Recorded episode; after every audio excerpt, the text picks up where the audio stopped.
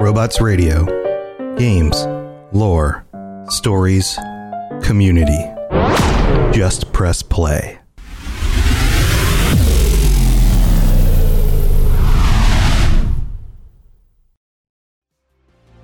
Robots Radio presents The Cyberpunk Lorecast. Welcome to the Cyberpunk Lorecast, where style is just as important as substance. Welcome to the podcast where we explore the lore, news, and gameplay of the cyberpunk games and other dystopian worlds. I'm your host, Robots. Hey there, Cyberpunks. Welcome back to the Cyberpunk Lorecast. That air drumming means it's time for another episode. And I'm your host, Tom, or Robots, here as usual with my co host, Logan. Captain Logan, how are you doing? I'm doing good on this pirate day. Actually, it's pie day. Hi. Pirate day. Mhm. Pirate. I s- I see what you did. It, it works. It works. No, I'm doing good. I'm having a, a really good time. Um, I um, everyone really seemed to like the uh, the Goro episode last week. Uh, I hit you up and I was like, I think it's time to uh, to talk about some of the ladies in the game. Yeah. So yeah, I don't I don't have a physical bat here, but I got the horny bat ready for any of you guys. This is what he sent me this week. Every week we kind of message each other at some point during the week and we're just like, what do you want to talk about? Or here's an idea. And this week he was like, let's talk about Panam. And they sent me the horny bat uh, gif. So clearly uh, she's she you were a male V and she was on your uh, radar, I guess we should say. Yeah, radar. Yeah, Yeah. we're right. And it's funny too because like in the beginning of the of the game, you first meet like Evelyn and Judy, and everyone's just like, "Oh my god, Evelyn, Judy, oh my god!" And then you Mhm. you listen later on after like after half a week has gone by, and everyone's like, "Oh my god, have you run into Panam?" And I was just right. like, "Who's Panam? Uh-huh. Who's this Panam?" Everyone's talking about Panam, and then I finally got to Panam, and I was like, "Oh, I get it. I see." Oh, I she okay. So we're we're gonna we're gonna get into this. We're we're not just gonna talk about that one aspect. We're gonna talk a lot about lots of aspects of her character. Um, first, we're gonna kind of go over just a brief summary of what happens, how you interact with her, how you meet meet her, who she is, and then we're gonna get into some of our perspectives on her specifically when it comes to not just the relationship stuff, but her as an individual, her personality, her connections to the nomad tribe she's a part of, even her potential for leadership, which was brought up in our kind of pre-show chat. Um, so Thanatoasted had a question about that. So we're, we're going to address a lot of stuff around her. Um, and we even talked during the pre-show about potentially doing maybe next week the Aldecaldos as a as an episode all unto themselves. So we're not going to get too deep into the other characters and those kinds of things. So um, so let's get into this. Let's do the little recap thing. This comes from the uh, fandom.com wiki article, which sums this up pretty well. Panam Palmer was part of the Aldecaldos nomad tribe who had traveled to the Badlands outside Night City. Due to her rebellious attitude, she eventually left the tribe and went to Night City, working under the fixer Rogue. She paired Panam and Nash Bane to work as a team, but left out that Nash was a Raffen Shiv. They worked together only a few gigs till Panam messed up on Rogue's last assignment after she was betrayed by Nash, who stole Panam's car and the merchandise they were supposed to deliver. This connects right into the stuff that you deal with in the game. When Can local, we, can we oh sure, pause on that because Yeah. I, I think that's a great point to just kind of start this off. Like the way that we the way that we get introduced to Panam through Rogue was so interesting because it felt like to me and and maybe this is just strictly coming as like a male V perspective, uh, but it totally felt like in a rom com the the meet cute moment where someone sets two people up and has them meet up. And then that is like the the romance spark because they're they're pushed together at, against their their wills and they're forced to work together. And that's what pushes them together. You know it's like that that moment where they're like oh i have to work with you. This Right. sucks. Right, and then you come to find out you two really like each other kind of moment. And i thought that was this was such a, a cool way to actually bring these two characters your character and Panam's character together. Um, but to also show just how like already you kind of already have like this weird sense of like who the heck is Pan Panam and if she's screwing up this bad do I really want to to help? Like I have to get Rogue's help. Like Rogue Mhm. is essential to to you being able to to complete your main mission. So you need Rogue and the only way to do that is to help Rogue first. And Rogue sets you on this path but I don't think that Rogue actually ever anticipated this working out do you Huh. Interesting. Yeah, because there's there's kind of a mix of, um, I don't know what the best way to phrase this is. There's a, a mixed perspective on her right from the beginning that not she's capable, she's a badass, but she's in kind of a mess at the same time. Right? yeah There's this feeling of like, oh, Panam can do it, but you're gonna have to deal with her. it's like, Yeah. thanks. yeah yeah. Right?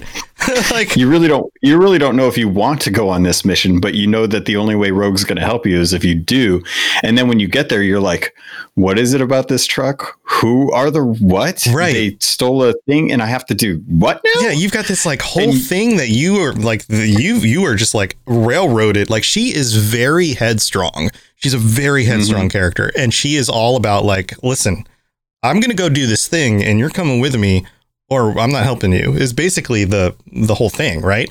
And it's like, yeah okay, okay, you know, and and the whole time I'm thinking, and, and this is one of the dilemmas of the game of like, my time is limited, you know, like I've got the chip in my Yeah. brain.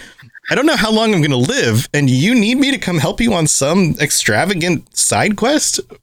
Okay, Yeah. all right. And I think that's one of the. Um, uh, we can talk about this a little bit later in one of the news articles that came out that we'll, we'll address at the end of the show. But um, Mm, totally one of the things that happens in games is this sense of like, oh, you have to do it. The main quest is here. Go do, do, do, do, right? Like the world hinges on you getting this done as soon as you possibly can, or your life hinges or somebody else's life, right? But then you constantly come across these other things and you're like, ooh, that shiny thing over there. I'm going to go do that. Or this person really needs my help.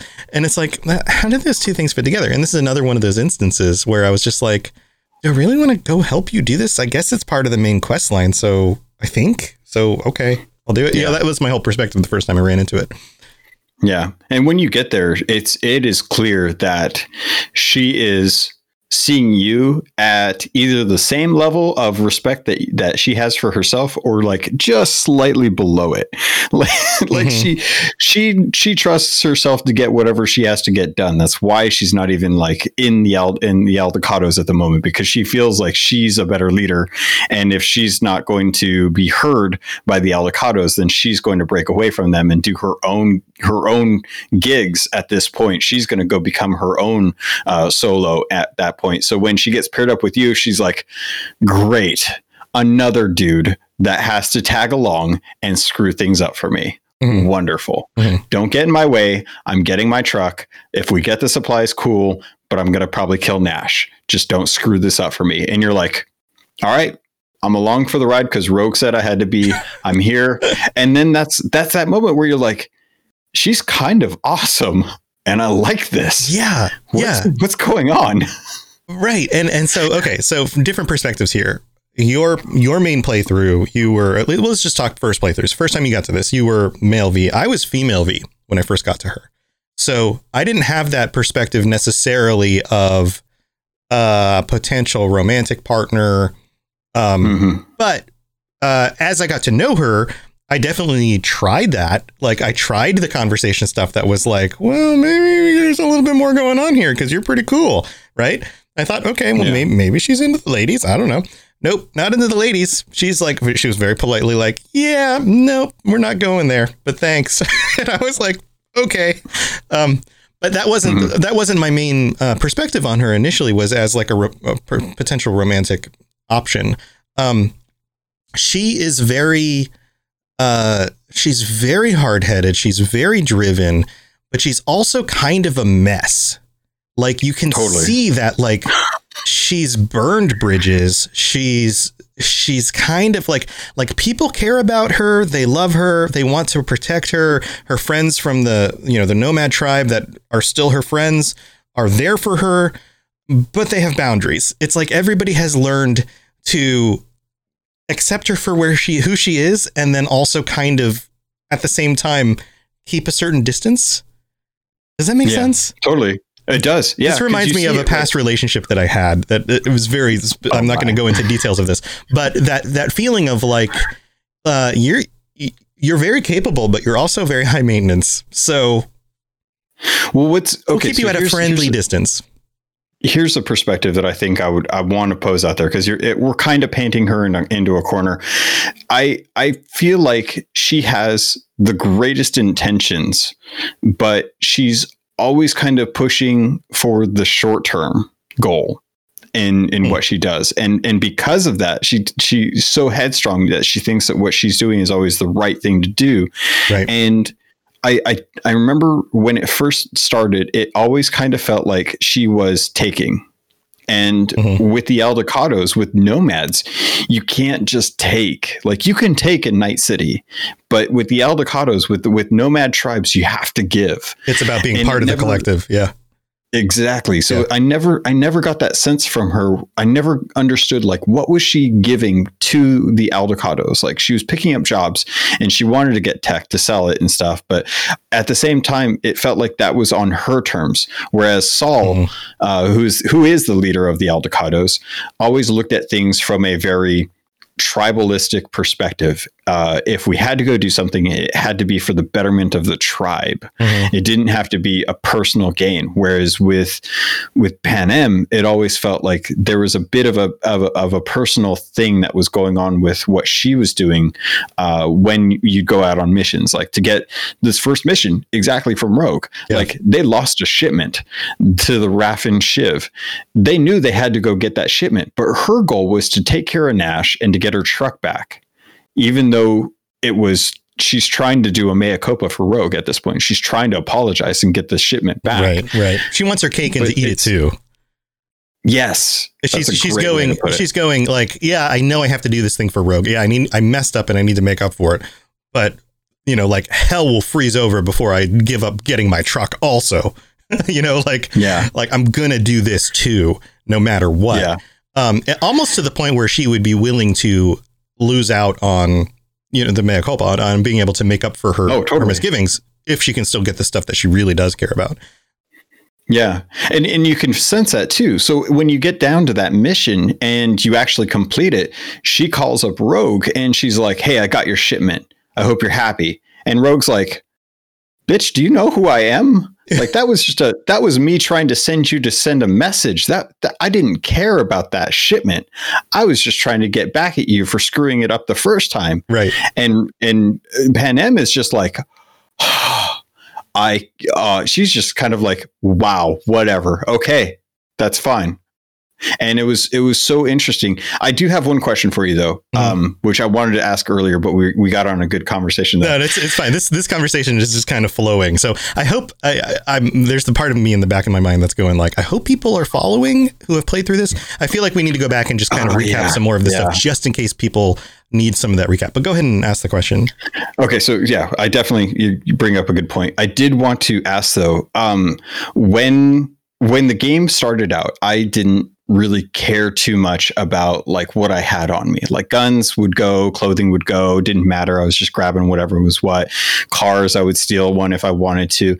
It wasn't until I got out into the Badlands that I did the mission with Panam and she was speaking so highly of her truck Mm, and it wasn't until I met her and I started to see like how the how the Aldecados and the Raffen Shiv treat their vehicles that I really got a sense of like I care about vehicles.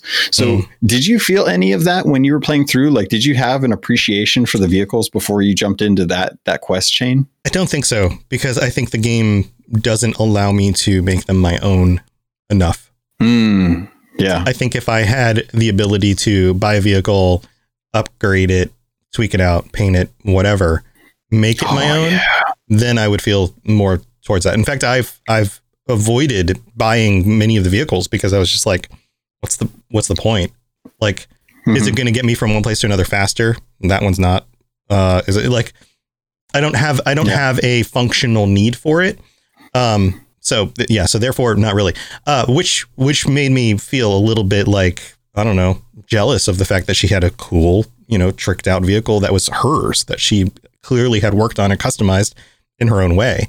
I, I, I want Yeah. that. I want like, and we've talked about that before. Like, uh, hopefully they will add this kind of stuff to the game as it as it eventually evolves into more of a multiplayer thing. Um, but yeah, Totally. like I want to trick out my I want to I want my body to be as customized as possible and and to change it when I want to change it. I want my vehicles to be customized. I want my weapons to be customized. I want a home that I can customize. I want I want to make my character and live in this world in a way that I feel like is me, or at least it, uh, is the character that I'm role playing as. Um, so yeah, Yeah. that's that's a great question. Um, well, here let's let's get back into the the recap so Yeah. that we can kind of get people on track with us in case we jumped over anything that they need to, you know, recap about. Um, when local Merc V was looking for ways to find Anders Hellman, you guys remember Anders Hellman, whose AV was assumed would pass across the Badlands, Rogue provided V with the information he needed about the target and also gave them Panam's contact as she would be the one to help V get Hellman. After meeting with Panam and confirming she knew the area well, both agreed to help each other in the spirit of trading favors. In, spear, in spite of both leaving the Aldecaldos and being in a persistent conflict with her leader Saul, Panam maintained strong relations with the Aldecaldos and, through dialogue, revealed that she made the decision to leave as opposed to being shunned as initially implied. Though she can be quick to temper and seems keenly, keenly motivated by karmic balance, her primary interest was the well being of the tribe, for whom she was fiercely focused on making life both easier and safer. So, I think that this is also an interesting perspective on her is that part of what she's upset about and the fact that she um, has broken away from them is she believes that the decisions being made by Saul are ultimately the wrong decisions for the group. Even though they're not the things that Yeah. she th- like there is the side of it of like she believes she knows what's best and they're not doing what's best. I think that there's that element of she doesn't want to be involved with doing things will that will eventually lead the group to its demise. So she would rather leave than contribute to running it into the ground get that sense. And and that oh yeah. And and i think that was the i think that was the interesting thing where it's it's hard to know like and because you meet Panam first and it's such a bummer because you i feel like if maybe if we had met saul first uh then we might have a better a better kind of equilibrium between like who's actually right in this scenario because they Mhm. they touched it in the in the review but it really is kind of hard to know like whose ideas are better for the the group you you kind of get introduced to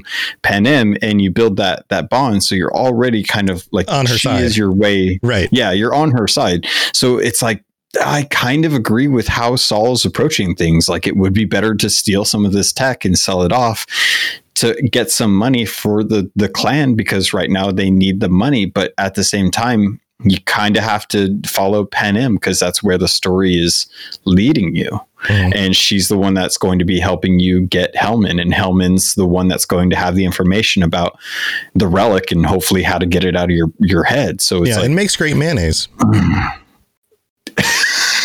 what, what do you mean by that? I don't follow. Hellman's mayonnaise. That's a mayonnaise Oh brand. my god! Oh my god! I didn't even. You're like, what?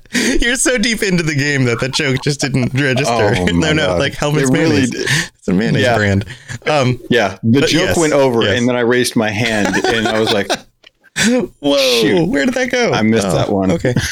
Um, um, "Sorry." Yeah. That that. So, do you want to talk about the Hellman quest? Because that was uh, really awesome for me, but it was really, really kind of crazy on how how that actually transpired and what happened as a result of that. Did you want to spend You much know, time on that, or Um, I mean, that might that could be a whole nother topic. We may want to hold off on that. Um, okay, because just to kind of it it ties into what happens to the tribe. It ties like there's a lot of connections to what goes on there. So I think we might want to hold off on. Uh, maybe we can bring that Okay. into the next episode or the one after that. Um, but yeah, there's some like if if we really dig into some of these things, there's some really interesting things that we can have some opinions and thoughts on. Um, totally. well, here, tell you what, we're we're nearing the middle of the show. Why don't we why don't we move on to the middle of the show? We'll come back. We'll talk a little bit more about her from a personality standpoint, uh, and then and then getting to know the the tribe a little bit and kind of doing some of those missions with her because I think there's like there's the elements of like spending time on the road, being at the the bar. The one scene where you're at with at her, uh, the bar with her. You're at the uh, the bar at the motel or whatever. You remember all that stuff. So let's talk about some of that Mm-hmm. Oh, yeah, stuff. totally. Yeah, and then we've got some news at the end of the show. So let's uh, move on to the middle. Here we go.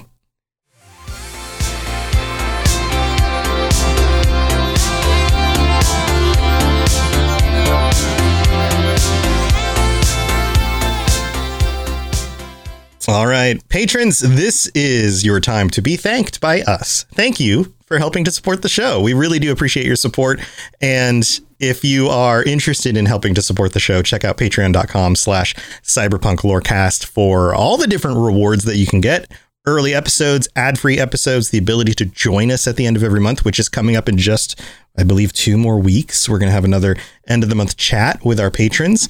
And um, thank you to all of all of you. You guys are amazing, and everyone who helps us out either by sharing the show with a friend or leaving a rating and review. All of you guys are amazing as well. Thank you for the support and for your help. And um, we couldn't do without you guys. All right, let's move on to the rest of the show. My name is Brian Burton. It's been 26 years since the bombs fell. Since I've left the vault, I've been trying to rebuild. But this isn't the Appalachia that I remember. There's so much more to everything going on. And I promise to find the answer. So if you're out there, if you're listening, just hone in on these coordinates. Remember, there's a place for you at the end. Omega. The Omega Broadcast Fallout Story is available on iTunes, Spotify, and many great podcasting sources. It's Kaley Cuoco for Priceline. Ready to go to your happy place for a happy price? Well, why didn't you say so? Just download the Priceline app right now and save up to 60% on hotels. So, whether it's Cousin Kevin's Kazoo concert in Kansas City, go Kevin, or Becky's Bachelorette Bash in Bermuda, you never have to miss a trip ever again. So, download the Priceline app today. Your savings are waiting. Go to your happy place for a happy price. Go to your happy price, Priceline.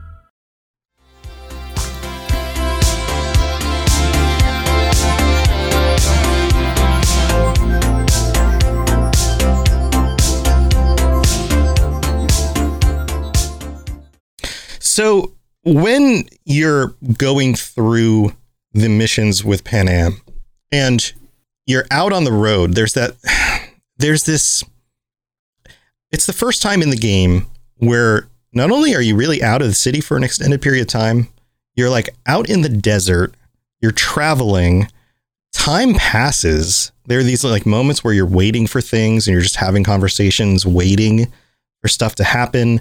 Uh, there are nighttime conversations at like the motel, which I mentioned before, and you're at the bar, and then there's hiding out in a, you know, in a room. Um, there's there's you kind of go on it. It really genuinely is this little side quest that's very much set up as kind of this. I mean, it's intimate, even if it's not intimate in a romantic sense. Does that make sense? Yeah. It, Yeah, it You've does. got the, Yeah, like it's it the first time in the game that I felt like you genuinely spent a lot of time with another character other than Jackie.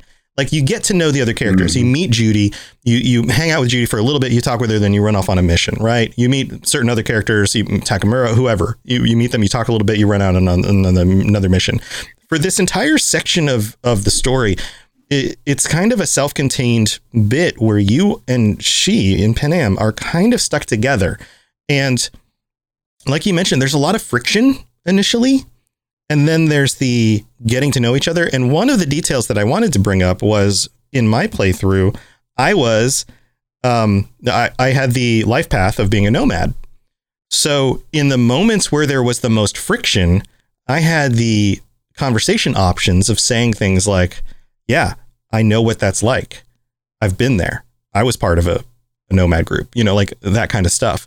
Did you have that perspective? No, like, no, it was all street kid from me. So like everything that I talked to her about was all just kind of like trying trying to kind of come at her from the the perspective of like I kind of understand where you're coming from, and but I, it, you still didn't really relate to what she was going through because you never, as the street kid, you never had like a tribe. You never really had like a, a group to kind of lean into. So this whole idea of like excommunication and working towards a, a common goal with the people and being stuck out in the middle of nowhere for so long, it was really, it really was like a fish out of water experience for me, which Yeah. I think is what pushed me so hard to kind of lean into that romantic because I was like, if anyone is going to save my skin out here, I think Panam's going to be the one to do it, and she's the one that's kind of calling me out here. So I feel like, for for whatever reason,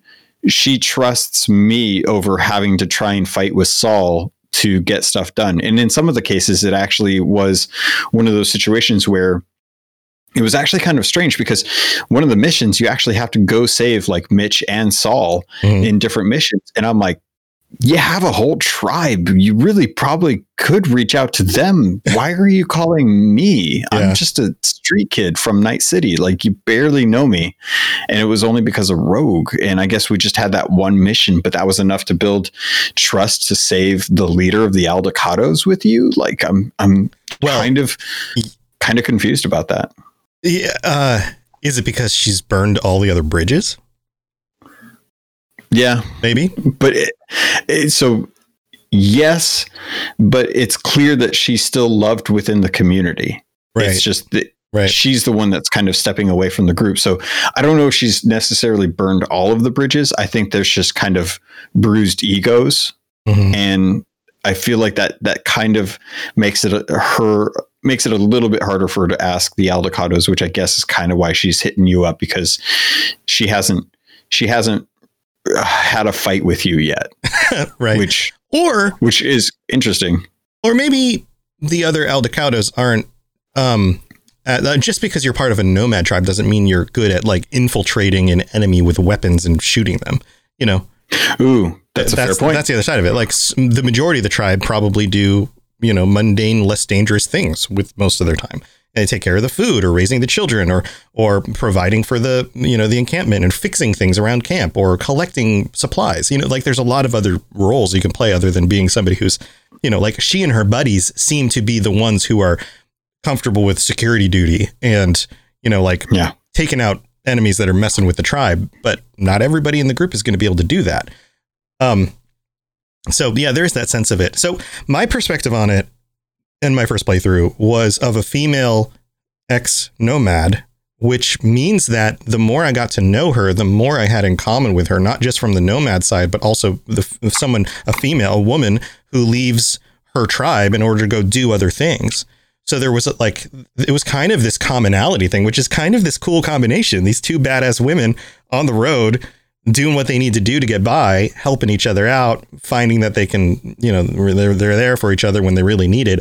But we still didn't agree on everything. There was still that tension. You know, there's still moments where like we would argue, like these two strong-willed women who were just like, "This is the way we're going to do," it. and the other one's like, "No, we got to do it like this because this is what's going to happen." You're like, "Okay," and then like even when she calls me up later and she's like, "Hey, Via, I need your help," and like my response was like, "Yeah, of course, I'll be there. I'll help you out."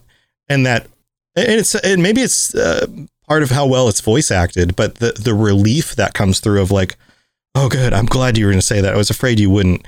Like there was some sort of comment like that she made that made me feel like, like I don't know, you understand that I have other priorities just like you have other priorities, but at the same time, we share a certain commonality in history now that means that, yeah, okay, I'm there for you, you know? You talking about this gives me like f- f- memories of like watching Thelma and Louise. Yeah, it's it's Where- it's that kind of thing, yeah.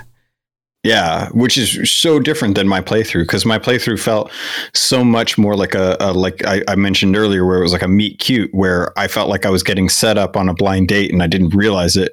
Maybe there was going to be a little little murder involved and some stealing, but you know what what isn't a good date if there isn't murder and stealing? Yeah, am I Night right? City, that's how that, that's how all the sitcoms go. that's that's how that goes yeah so um but no i was thinking uh i was thinking it was it was really kind of interesting to try and come at it from that perspective because it's definitely not what came across when I was getting hit up by V. It was very much like I'm I'm not sure why you're hitting me up for these things, but it seems like it's really important, and because of that, I, I feel like I need to kind of stop what I'm doing, which was really tough because there were a couple couple missions that I was actually going through that I was like, oh, I'm right in the middle of this thing with River and it feels really important. I can't just drop everything. But at the same time, I'm like, yeah, I could probably drop everything, go hang out with. Yeah. I mean, she's, she's pretty hot. Like, no. there's that side of it, right? Like, well, she's hot. Um, which is so fun. It's such a weird human thing of like the shape of a person's face and body can can sway us to make decisions. Isn't that so weird when you just say it? Yeah. That's so yeah. weird. It's such a weird thing. Like why does that carry more weight than other stuff? But it, ge- it genuinely does. There's a reason we go watch mm-hmm. certain movie stars or like or pick a certain spouse like because of the shape of their face and body. That's so yeah. weird. Anyway, stupid hormones. Stupid hormone. I, yeah. I blame puberty. Yeah. If we didn't have puberty, it wouldn't be an issue. Right. Right. We would just like judge people on their merits and their quality of their personality and things like that. yeah. Imagine a world where we all just like judged each other on things like that instead of the way our faces are shaped. It'd be like Star Trek. It'd be amazing. Yeah. We'd have a full federation of people coming together and working in a peaceful manner towards a commonality just to help enterprise like the the the learning of of new races and helping them grow and and feel safe and not have to worry about klingons and borgs all the time. Yeah because those don't exist. podcast. Here's another what? thought. What? Klingon, klingons and borgs don't actually exist in our reality. Son of a i don't think. truths coming out right do now. they? Uh, okay. So here's here's another thing. One of the wonderful things have you ever been asked the question like if you could be an animal what animal would you be there's a point to this. I'm, I'm, I'll get there. There's okay. a point to it. Have you ever been asked okay. that question? It's sometimes it's one of those questions yes. that comes up like in an interview or something. Like if you can be, and it tells you something about your personality. Like if you said like I'm an eagle, I would be an eagle. It means that like I'm, you know, I want to fly high and driven and stuff. Well, I've answered that question before, and I was like, you know what, I want to really want to be a dog because you know what dogs do is every time you give the dog a treat or a toy or the dog gets to go for a walk, it's the best freaking thing ever right? like a dog is constantly easily excited about the simplest things. You know, like yeah. here's a new here's a treat. Yes, I love treats. You know, all right, we're gonna go for a walk. Yes, I love walks. like it's the best thing. They're just so excited. Um, what if what if we were able to adjust ourselves so that like physical the physical appearance of anybody was just as exciting to us as anyone else. that would be crazy. Right? What a what a We're crazy, just like, wow, you're really attractive. Wow, you're really attractive. wow, you're really happens, attractive. Though. Isn't that kind of like that's that is like I mean we're getting way out into the weeds here, but that is kind of what happens when you meet someone and you don't know them and you may not n- initially be like as attracted to them, but the more uh, you get to know them, the, the more you start like loving their personality more than what they look like, and that's like after a while it doesn't matter what they look like. But like, I, also it, I, I, think that there's also a thing that happens uh, psychologically where we start to perceive them as being more attractive than we originally did physically. True, because of because of that connection too. Yeah, like if you yeah. don't like somebody, if if they have an if, like you stop finding them as attractive, like even yeah. though they might have attractive, like th- theoretically they've you know a symmetrical face and, uh, and you know athletic lean yeah. body or whatever, right? But like it doesn't matter anymore because you you're so turned off Maybe. by the personality maybe that's the secret to us being human is, is that we we can take those kind of things into account and change our opinions based on new information as opposed to dogs who are just like everything's awesome. I don't everything's care. awesome. That's a murder. I don't care. They murdered whoever they want. They're taking me on a walk. I like it. Does it smell? Maybe. Yes. Good. like that's how dogs. Does it have a smell? Yes. Okay, great. like it doesn't matter if it's a good smell yeah. or bad smell. Um, so Anyway, uh, let's let's get back I, to Panam here. You, yeah, um, but that, but that's the way. That's kind of how I feel about Panam. Uh, on in one perspective, is that like she's she's obviously she's not a real person. She's designed right as a character. She's made to mm-hmm. be very attractive. She's she's a badass, um, but at the same time, she's very abrasive. Like if you don't Yeah. find that attractive in somebody, somebody who is headstrong and abrasive, then on some level it doesn't matter if she's like very attractive person. Like you could have a playthrough where you're just like, okay, I'll do this because I have to, but screw you. you know, like Yeah. doesn't matter. Like and, and I was kind of there was that balance. I was kind of on that balance between like, yeah, I want to help you out because we have these commonalities in our characters. Like I see where you're coming from. But at the same time, like you seem like one of those fires that burns so hot that like I don't want to get too close to it because I might get sucked in and burned. Th- this is a weird this is a really kind of weird tandem and i god i feel like we're just we're just going off on tangents here but as as you're talking about it i started thinking about all of the different characters in cyberpunk and i'm like river's really headstrong he always goes against the grain. He's a very very aggressive person in the sense that he wants what he wants. Goro knows exactly what he wants. He's very headstrong. And he's very bullish on how he feels about things. Judy is very headstrong. She's not just going to get pushed around about how things are going to be going on with her. Same thing with um, uh, Panam. Pan M is very headstrong. She's exactly with the, the the strong type that's going to be pushing to get what she wants. And Kerry is in a very fragile state when you find him, but after a while, after your interaction with him, he becomes very headstrong and very aggressive and very bullish on how he feels. And I'm like, these are all really well written, strong characters. Like all of them have exactly what what they have in their mind is is set on what they're going to do, and you coming into their life reassures them of that. And it is extremely satisfying as a as a human being to feel like you've improved someone's life and given them uh, the security or the the purpose that they were hoping for. You know, like they were on the edge. They were kind of like, you know, I know I should do this, but I don't know if I should commit to it. And you come into that, and you reassure them that that's the right thing to do. And it's like that's the that's the the switch that that hits uh, that flicks on that turns them onto the idea that they can do whatever they want. And you've enabled their their uh, confidence. And that is a really interesting thing to convey through a game. Yeah. and i think that's why they are so interesting as romanceable characters. But specifically with Panam a lot of my playthrough was reassuring her that she is doing the right thing for the tribe.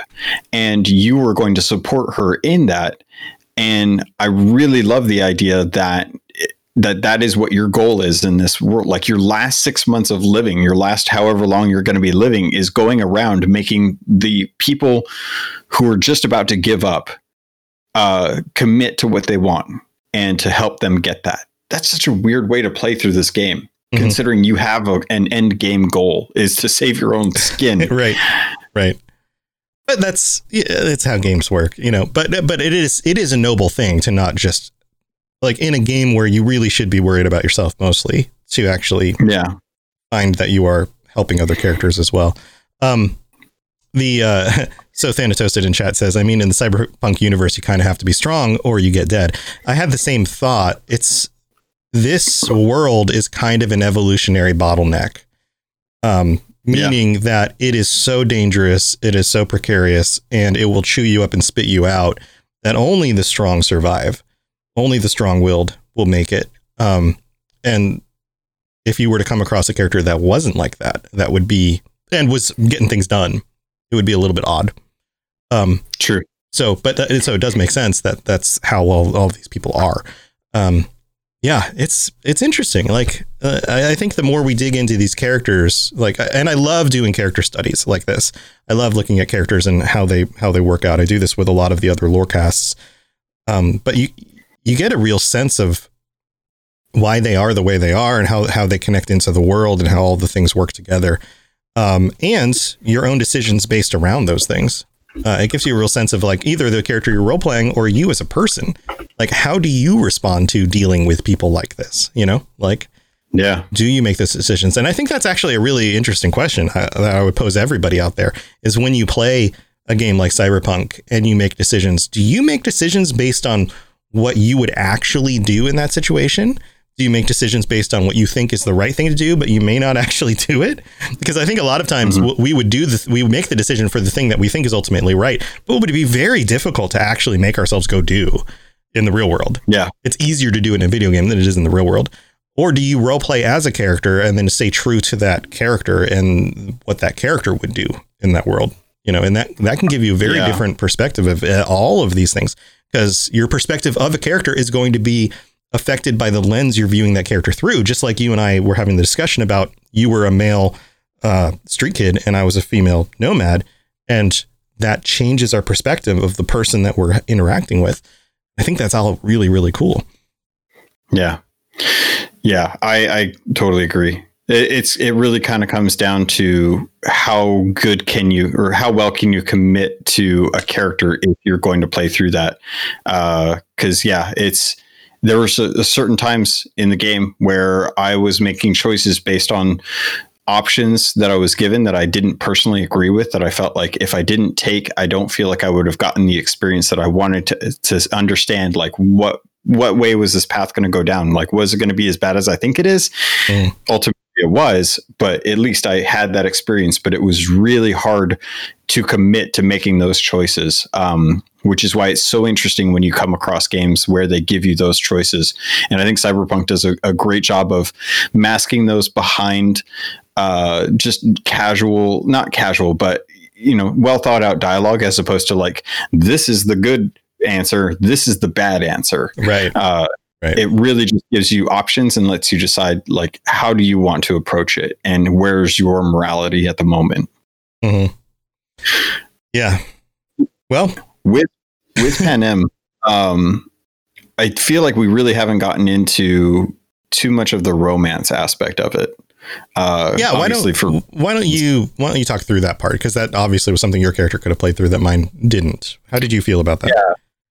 I so this was this was an interesting thing. I I through my first playthrough, I went and romanced through uh, for with Panam, and uh, if you if you have been listening to the show for a while, you know I don't have a whole lot of experience with games that actually offer romance options. So this was one where I was like, this feels like they've done a good job with it. I want to commit to it. I want to see uh, how this goes, and I was very surprised when playing through about how how dejected I felt through a lot of those options. So if you if you're going to romance Panam, you really have to be okay with rejection, which is tough. I don't think anyone deals with rejection, especially constant rejection. Uh, a lot of people tend to kind of give up after a certain point. Um, but you really have to be committed if you want to romance Panam, and I kind of appreciate that because it shows it shows that type of commitment and loyalty to a cause that I think is what is at the heart of who Panam is as a person. Um, I think her loyalty and her dedication to helping the Aldecaldos, even at the expense of her own comfortable nature, uh, is is what really speaks well about her. So there were a lot of times where, like after the first quest, you you meet up with her, and then afterwards you go to uh, the ghost town um, motel, and Right. you you end up. Uh, actually, I don't know if it was the ghost town. I think it's like the Blue Moon or something. I can't quite remember, but you go there, and it starts off asking uh, about how you want to spend the night there because there's a storm moving in. You you you want to just get some sleep. So they ask like, do you want to have a, a single room? And there's twin beds, so you both agree, and that kind of kicks it off. But nothing happens as a result of it. It feels like it's very much just like a this is just a more convenient thing to deal with. And mm-hmm. then time passes by, and then that's when you actually have to start going into learning more about the the actual tribe people uh, or the the nomad clan that's actually there. And I think that was actually the part where I was like, I started to see the softer side of her. Um, it was a little little less murder, a little less getting my truck back, and a little more like a little less Oh, murder. a little less murder. You know, there still should be some murder in any romance. Let's be let's you know, Right. murder murder and stealing things. Come on, it's a good date. but getting getting to meet up with her uh, and and feeling that earnestness in her desire to save her her Aldecaldo friends, who she even you know she, it's clear she's not like in the good with her clan, but she still wants to help them. She still wants to save their lives, and she still cares about them. And seeing that, you kind of just you're like, oh man, she does have a heart. She does care about how things are going to go Yeah. um, even if it means like having to have an out all in out fight with Saul, which is a whole nother thing. Uh, but every time we went on a mission, it was so interesting because there was always touching moments. Like the game always took a moment to give you a, a breath and to let you kind of resolve on what what actually happened you know like you you you break into this place and you you save mitch and you save saul. Uh, you know you go through a storm you you steal a, a basilisk tank Mhm. uh, and and each time afterwards either the night before or the night after there's always kind of that moment where you just kind of get to hang out with Panam and that was one of those weird things where it was like yeah it's not like movie night. It's not like going out and you know going to a, a show or something like that or having dinner but it was like a, a time where i didn't i didn't really notice that with too many other romance options. Um Kerry and River had a couple moments like that, but I feel like Panam was afforded the most number of times, and I and I kind of wonder if design wise that was because of one of the endings for the game and how it so closely ties to your relationship with the Aldecaldos. But Huh, yeah. I don't know if you had uh, had had any feelings on that, or if I, you want me to keep moving on. Um, No, I, mean, I think that makes sense though. Uh, she, I mean, she is the one of the most tied to the ending of the game, or at least an, Mhm. an ending of the game. So yeah, that that makes sense. I think. Yeah. So a lot of the times that you interact with her, you'll you'll say the thing that you think is the right thing to say, which if if you have any kind of history with hitting on people, that you should be good. Just go with your instinct on that. I- okay. If you, if you don't, there's guys out there, so don't worry. The- Google Google uh, hitting on people. yeah, yeah. If you have trouble with the ladies, there are IGN wikis out there for you. Right. Um, so, but, but, uh, yeah, if you talk to her and you show interest, uh, she tends to reject you a lot. And I remember I was talking to my buddy, and I'm going to call him out, Blake, uh, who doesn't listen to this, but it's okay. But uh, I was talking to him when he was playing through it. And I was I was going down the same path that he- was. He and I were both romancing Panam, and he was like, "Dude, I don't know, man. I think I screwed this up." And I'm like, "What's going on?" He's like, "Well, she keeps rejecting me," and I'm like, "No, yeah, that's that's fine." And he's like, "Yeah, but she's rejecting me," and I'm like, "No, that's how she is. She doesn't want to get connected. She's not trying to get Uh-huh. invested. She has a bigger goal in mind. She doesn't want to be tied down by a relationship. It's a distraction right now." Right. And he's like, "Okay," and I'm like, "Trust me." You just got to go with it. Got to go with it. You just got to be you got to you got to be aggressive. You got to be uh, as aggressive as she would be if she wanted to be with someone and they kept rejecting her. She would she would I feel like at least Yeah. she would act the same exact way. Man, it And- is such a tricky thing. To just to just Yeah. jump in here real quick, like these kinds of cues in figuring out relationships is a very very tricky thing because Mhm. there are personalities that want you to be absolutely insistent and to be there and to keep pressing and keep pressing and keep pressing in order to win them over. And there are personalities out there who don't want none of that. They want to tell you no Yeah. once, and if it's more than that, you are harassing them. And these things are very difficult to feel out because we're human beings and we're complex. And and I, I can see why your buddy would have been confused by this because, you know, like, well, she said no. Okay, Yeah. like it's time for time for me to move on. It totally is, and and it's interesting because as you go along, the the game gives you opportunities to test it further. And I I love that it's not just like a one a one test kind of option. Like there, this is multiple choice. You could pick A or B. Like you could touch her thigh Mhm. on two options and say two totally different things, but only one of those is actually going to be the right thing to say if you're trying to romance her. And I'm like, I appreciate that because you can be in that moment and be reading someone, act on it, and still screw it up. Totally by mess it up. Oh yeah. thing. Oh yeah, totally. And I'm like, that is good writing. Right. That is Right. excellent writing. and this is and this is It's- why life lesson. This is why it's best to do the thing that you would naturally do and not try to be someone else. or look up a wiki guide. Or look and don't look up a wiki guide. do the thing that you naturally do because if you're forcing yourself to do things you wouldn't do, then it, you uh, obviously don't make sense with the other person. Like like that is a clear True. sign there that like if you are having to jump through hoops in order to get them, you're you're being somebody other than yourself. Like do what would Yeah. be be your freaking self.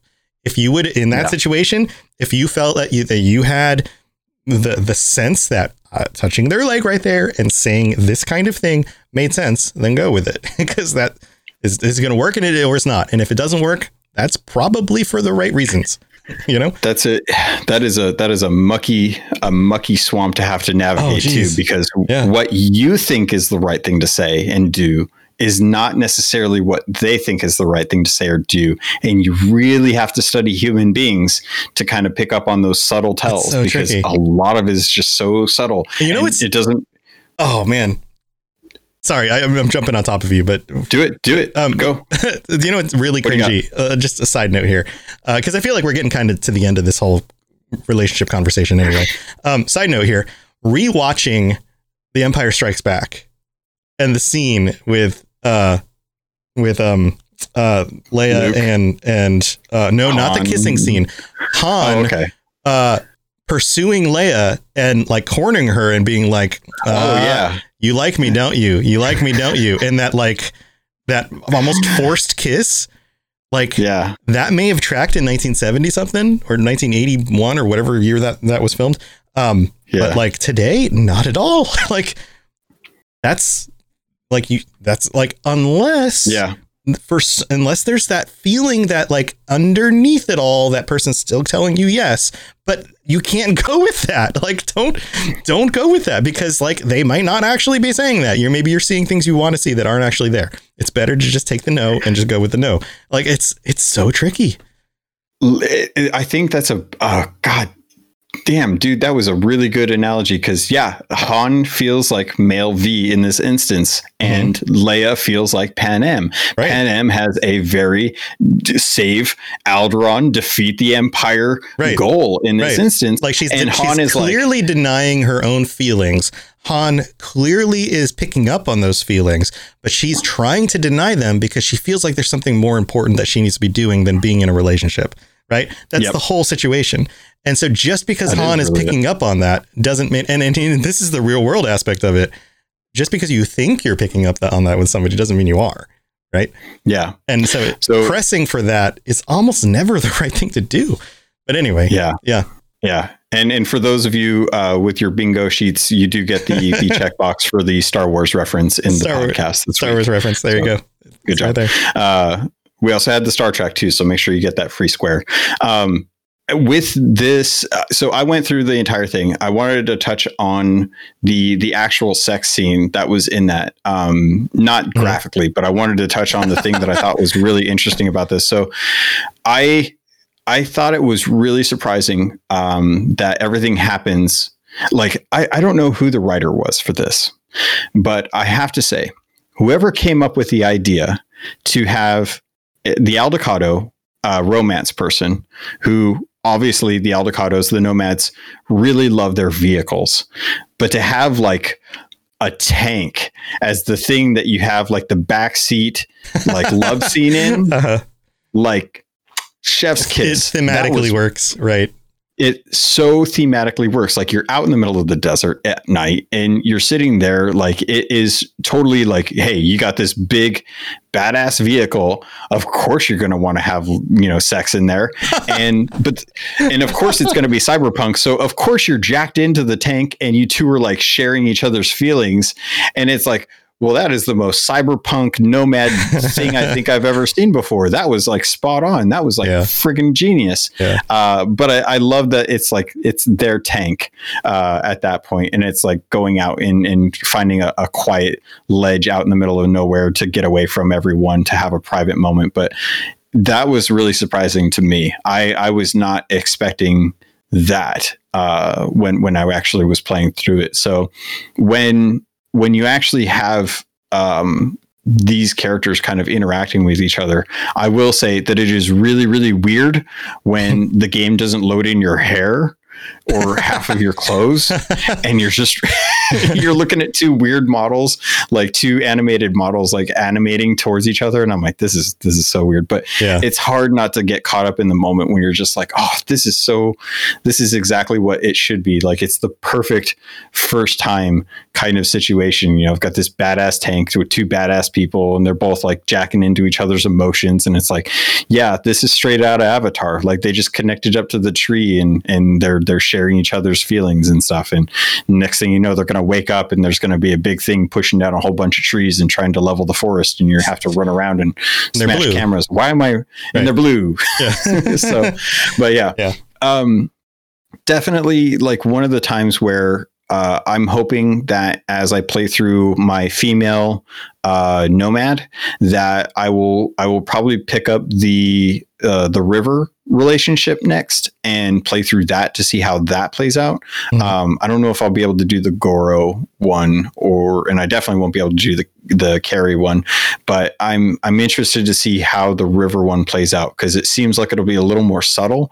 Um, but I did really I did really appreciate just how they went with the uh, with the actual Panam one. I haven't done the Judy one though, so I don't know how that goes either. But um, at some point, I'll probably see if I can. Oh yeah, I can do that one. So yeah, but overall, uh, the romance with Panam was really well done. I, I, I appreciated that they stuck true to the characters and the theming, and I just I, I was really impressed. Uh, just kind of playing through it, thinking like, man, they kind of nailed that. It, it works really, really well. Like if you think about who the Aldecaldos are, who uh, Panam is, how it all kind of goes on, or how how it all kind of plays out. It's like, yeah, they did a really good job writing it, and and just kind of again testament, like last week, testament to the to the characters that they built for this game. Because I think that's the thing that really, really hits when people actually play through that as opposed to just mainlining the story.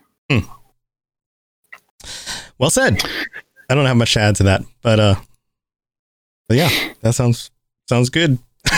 Well, we did we did get that article that I wanted to Yes. to jump into because Yeah, we did so- see someone who finally got to experience the game after Right. So bashing it. Yeah, well, I wanted to touch, touch on. I've been, you know, looking for news. There's not a whole lot of news this last week, but there is an article by the Washington Post, uh, Gene Park from the Washington Post, who initially did a review of the game early on when it first came out. And I'm not going to read through the whole article. Uh, you guys can look it up if you want. But the the main concept of this can be summed up in like the second paragraph, which says, "In my review, I called the game an intoxicate, intoxicating virtual reality after about 19 hours with it, focusing on, only on the main story missions. But 19 hours was not enough time. I have completed the entire game three times in a total of 150 hours. I now regret submitting an incomplete review that focused only on the critical story path. I wish I had the chance to test the game's boundaries as an open world experience. So we're at the uh, the point in the, the life of this game where we're not going to the next patch yet. That's still a little ways off. But the people who left the initial reviews are now having the opportunity to actually spend time with it and give a more well-rounded perspective on it. So, what are your thoughts on this, Logan? I think it really is kind of that. I I feel like the the game's media ebbs and flows, and I really I wish that people gave reviews a month after the game had actually been released. Yeah. Uh, I hate that that games live and die off of the off of the launch because there's so many games that nowadays because we have the ability to patch these things because we have the ability to add content later it's not the same paradigm that we had back when we were loading in carts into our N64 or our, or CDs into our PlayStation like this is a totally different paradigm and when you actually sit down and give things the time that they need and allow them to breathe, give them a chance to to really kind of explore it instead of like, what's the next game that's coming out? Well, we got this game. We're going to do a review for a couple weeks. We're going to give our impressions, but it's not launched, so it's not done. So we're going to base it off of that. It's like.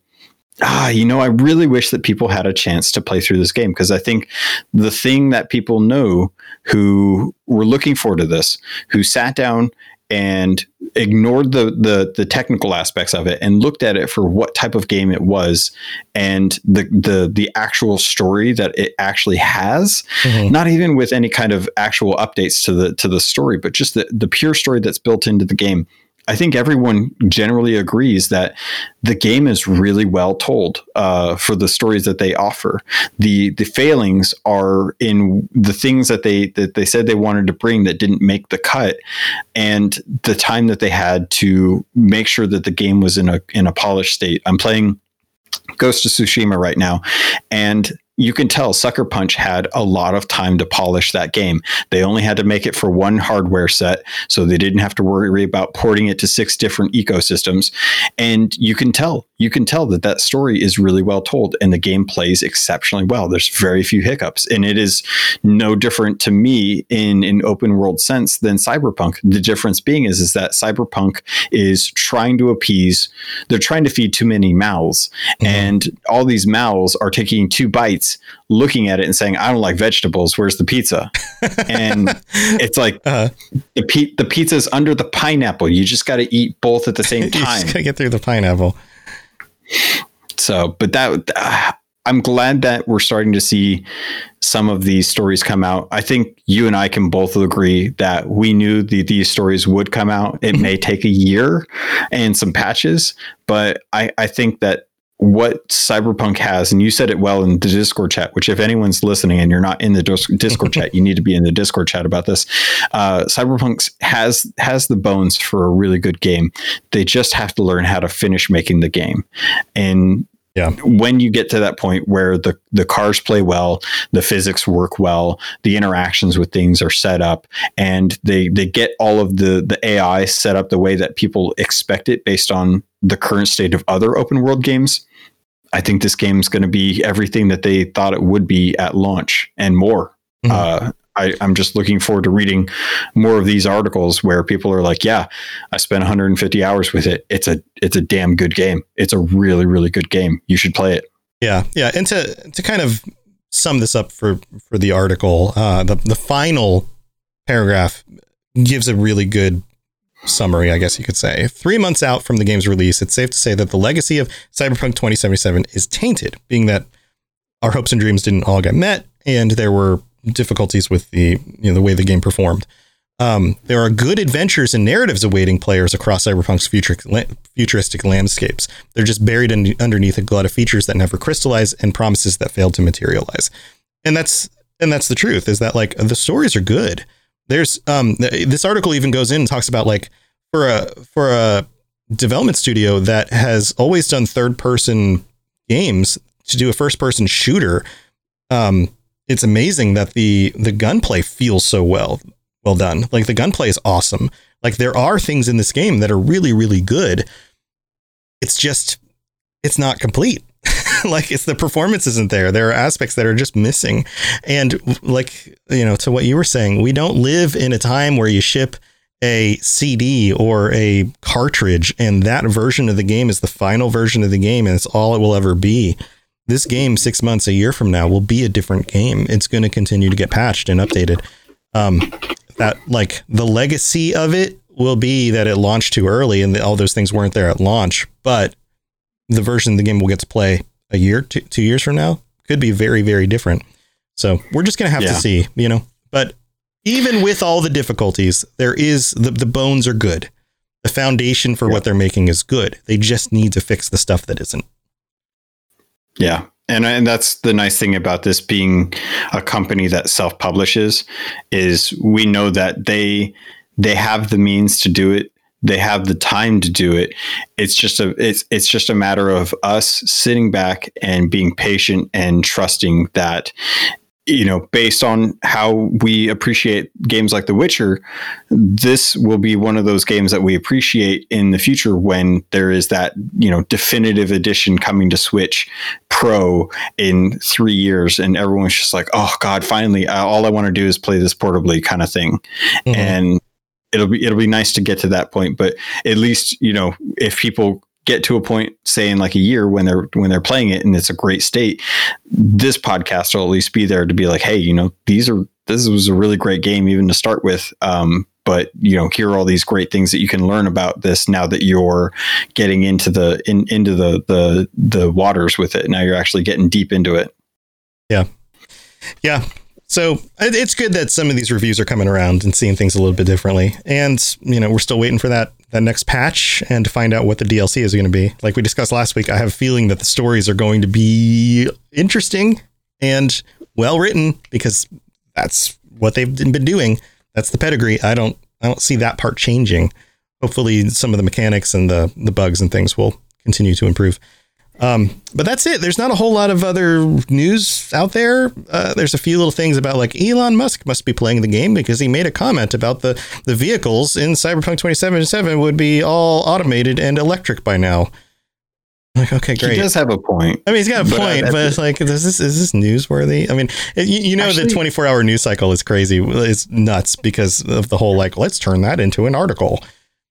Yeah. Okay. Yeah. Although I do have to say that um, it's clear that he's just playing the game and not digging into the lore because we've already covered biochem in a couple ways as how they've been able to Right. efficiently produce Right. uh, cl- clean fuel for vehicles, and that's what they're running on, and not electricity. Yeah, but wouldn't you wouldn't you totally expect the guy who has his you know makes a car company full of a bunch of electric vehicles looking at the future to comment on a game about the future? you know, like with a bunch of vehicles. It, se- it seems like a no brainer. It's like, well, he, he hasn't done this already. you know, like Yeah. duh. Um, Tell you what, Elon, I, I appreciate that you're listening to this one specific episode, but come back when you actually make a flying vehicle. Okay, bro? yeah, flying cars, hover cars. Where are hover cars? Where I was hover cars, told. bro? I was told in the '80s when I watched Back to the Future 2 at school. I was told, but one of our teachers had a, magazine. It was like uh, Popular Mechanics or something, and there was an article in there that was like, "We will have hover cars by the year 1999." And I was like, Yeah. well, that's really cool. That's that's not that Yeah. far away. You know, like I will be able to have a hover car as an adult. And you know what? Still don't have them. Still don't have them. Look at this. I Elon thinking- Musk going around being like, "Hey guys, I'm I, I don't know about you guys, but I made electric cars popular." It's like, cool. Come back when you have flying vehicles. We watched Back to the Future too. They're way better than electric cars. Find out where Mister Fusion is and work on that next, man. Right. Mister. I want to go to Mars. Right. Please. Yeah, they traveled 30 years in the future from 1985 to 19 to 2015. Seriously, It's three years I- I after dare that. We still don't have flying cars. I dare him to. He'll he'll go on Joe Rogan. He won't come on our show. I dare. I dare him. Yeah. Come explain to me why flying vehicles aren't a thing yet, Come us. Musk. Mr. Mister Musk. Musky Musky Muskerson. Call Yeah. him Musky Musk. That's what I call him God. in our home. Just call him Musky. Just call him Musky. Well, uh, wow, that went off the rails. All right. Well, thanks, Logan, for hanging out and talking a Yeah, lot no about problem. about Panam and, of course, all the other things that we always discuss. Thank you, chat, for being here. Do you have anything cool to share before we go out? Before we head out Um. into the yeah. cyberpunk world, into Night City? Oh man! Now that you bring it up, uh, not gonna lie, the uh, Sea of Thieves realm is coming up on the third anniversary, March twentieth. There is a ton of stuff if you have Xbox Game Pass or you're into comics or you uh, like Twitch drops. Uh, if you want gear or equipment, free stuff, uh, Sea of Thieves I do. all coming starting on the on the eighteenth. So that's Ooh. that's starting the 18th. Start logging into Sea of Thieves. Start watching uh, Sea of Thieves partnered streamers. You can always find out who they are on the Sea Thieves website. Um, lots of free cosmetics coming in the next uh, the this next week. So yeah, that'll be fun. Plus, we're kicking off um, season two in April, so there's still some time to to get some free gold and cosmetics and all that good jazz coming in uh, on this last season. So uh, big exciting things coming for Sea of Thieves that I'm looking forward to, to talking more about over on Keelhauled. Uh, if you guys want to find out more about that, head over to the Discord on Robots Radio and make sure you check out the Keelhauled uh, Discord channel. Just hit me up if you have questions, concerns, comments. If you want to hear about me talking more smack to Elon Musk, you can always hit me up on Twitter at CAPT underscore LOGUN. Come at me, Musk. That's all I do. I want my flying vehicle. all I do is at Elon Musk with witty comebacks about vehicles. Um, Where's my AV? What if you I don't had? A, it. what if you made a Twitter account? That's that's all you did was just respond to Elon Musk. Musk Every day. every day. Every day. That's all, Anytime he every tweets time he tweets, it was you just respond. That's the only thing Where's that. my AV, bro? yeah, that's it. That's it.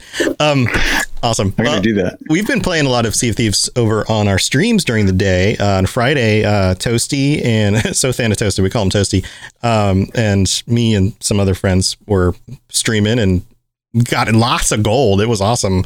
We're, the No Pants Pirates crew is great. We are super good at that game. Let me tell you. Uh, we're so we're so good at it. At the end of the stream, they threw me in the brig and then burned the ship down. So that was fun. Um, That's okay. but other than that, uh, I've been I've been doing my normal stuff. Oh, I've got big news though. I've got big news. I've got a new show Oh. coming. Uh, me and friend of the show, Kung Fu Kangaroo, um, is uh, or a fr- friend of our shows, my shows. Uh, we've, we're we're joining forces. He is a big Mass Effect fan, knows a ton about Mass Effect. I've played through those games as well. We're gonna do a Mass Effect lorecast.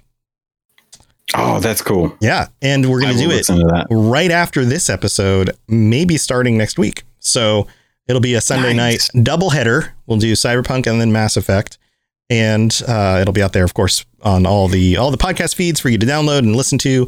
Uh, the videos will go up on YouTube, just like all the regular YouTube videos we do.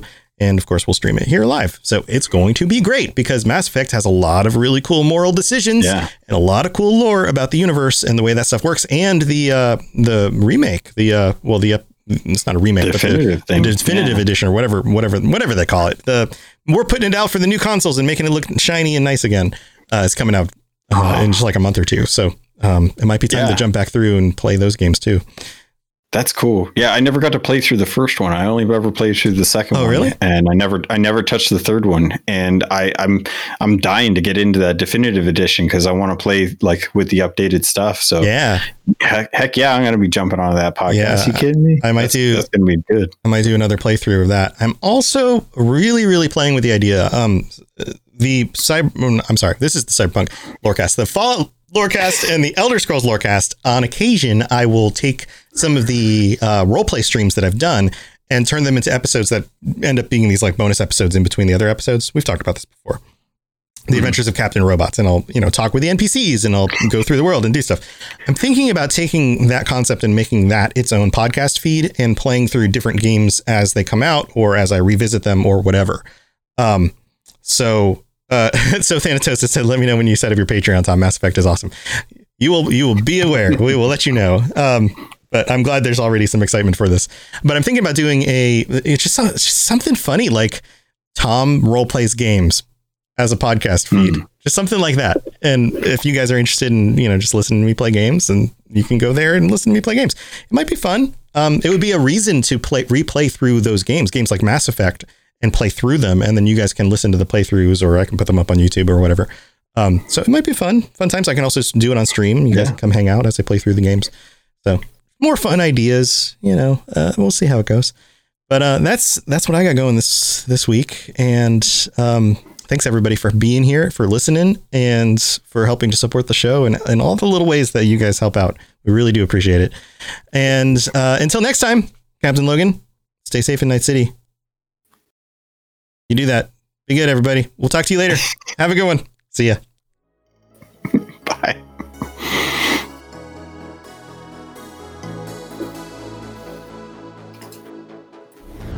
Thanks for tuning in to the Cyberpunk Lorecast. This show is a part of the Robots Radio Network, smart podcasts for interesting people. If you'd like to help support the show, please tell a friend and leave a five star review on iTunes. If you'd like to get in contact, please send an email to cyberpunklorecast at gmail.com or follow us on Twitter at cyberpunklore. Also, join the community on the Robots Radio Discord. The link is in the show notes. The music on the show was written and performed by The Midnight and was used with their permission. Go check them out at themidnightofficial.com. Until next time, stay safe in Night City. We'll talk to you later. You've been listening to a Robots Radio podcast. Smart shows for interesting people. Check out all the shows at robotsradio.net. Hey, friends, this is Robots, the creator of the Robots Radio Podcast Network and host of the two original shows on the network the Fallout Lorecast and the Elder Scrolls Lorecast. These two shows have rocketed up the iTunes charts. They both together have over 155 star reviews in only a couple of months, with bite sized episodes that take you step by step through the background of the games and the game worlds. They're thought provoking, well produced, and a lot of fun. I recommend you go check them out at robotsradio.net or on any podcast reader, podcatcher, whatever you use, iTunes, Spotify. Again, that's the Fallout Lorecast and the Elder Scrolls Lorecast, available everywhere. Looking for an RPG podcast that isn't just D&D? Role to cast is the answer. No, no, wait, sorry. What games have we played so far? Well, we've done Cyberpunk 2020. What does it mean to have a voice? And there's going to be something big coming, Chumba. Hey, if you're listening, I won. I beat you. You suck. There was a time when we were slamming things against our phones and. Vampire the Masquerade. Chloe, Sam. You can't use those words. He's going to grab Vincent, press him against the wall. I mesmerize him. This is Adelaide's Anarch movement. First, out of your chair. Your hand goes to your gun and you draw. Hulk Cthulhu. Told you I had it. Oh, we've all got the quips going. I love it so Hey, much. all right there, screechy child. You're my favorite daughter. Maybe after what we just seen, we're feeling a bit trigger happy. And the new Cyberpunk Red. Babe, you're good, but we're better. Thought maybe you might be able to give me a counter offer. Dos Vidania. Straight through his neck. I don't see bone either, but I'm not going to look. My leg's fine. I always knew you wanted to fly, kid. Come find me. Role to cast. R O L E. A new game every season. Original music. Original stories. Interviews with the creators. and delightful Aussie accents. Listen to us on all good podcatchers. Even support us on Patreon for bonus content. That's Role to Cast. R O L E. Come discover a new world. Hi, I'm Aaron, And I'm Ariel. and we're the hosts of the Legend of Zelda Lorecast, a podcast about all things Legend of Zelda, from Errol to Zora. And all the fun things in between. If you're ready to dive deep and learn more about the Legend of Zelda lore and everything surrounding it, come join us on the Legend of Zelda Lorecast. You can find us on Apple iTunes, Spotify, Google, or wherever else you get your podcasts. We hope to see you soon.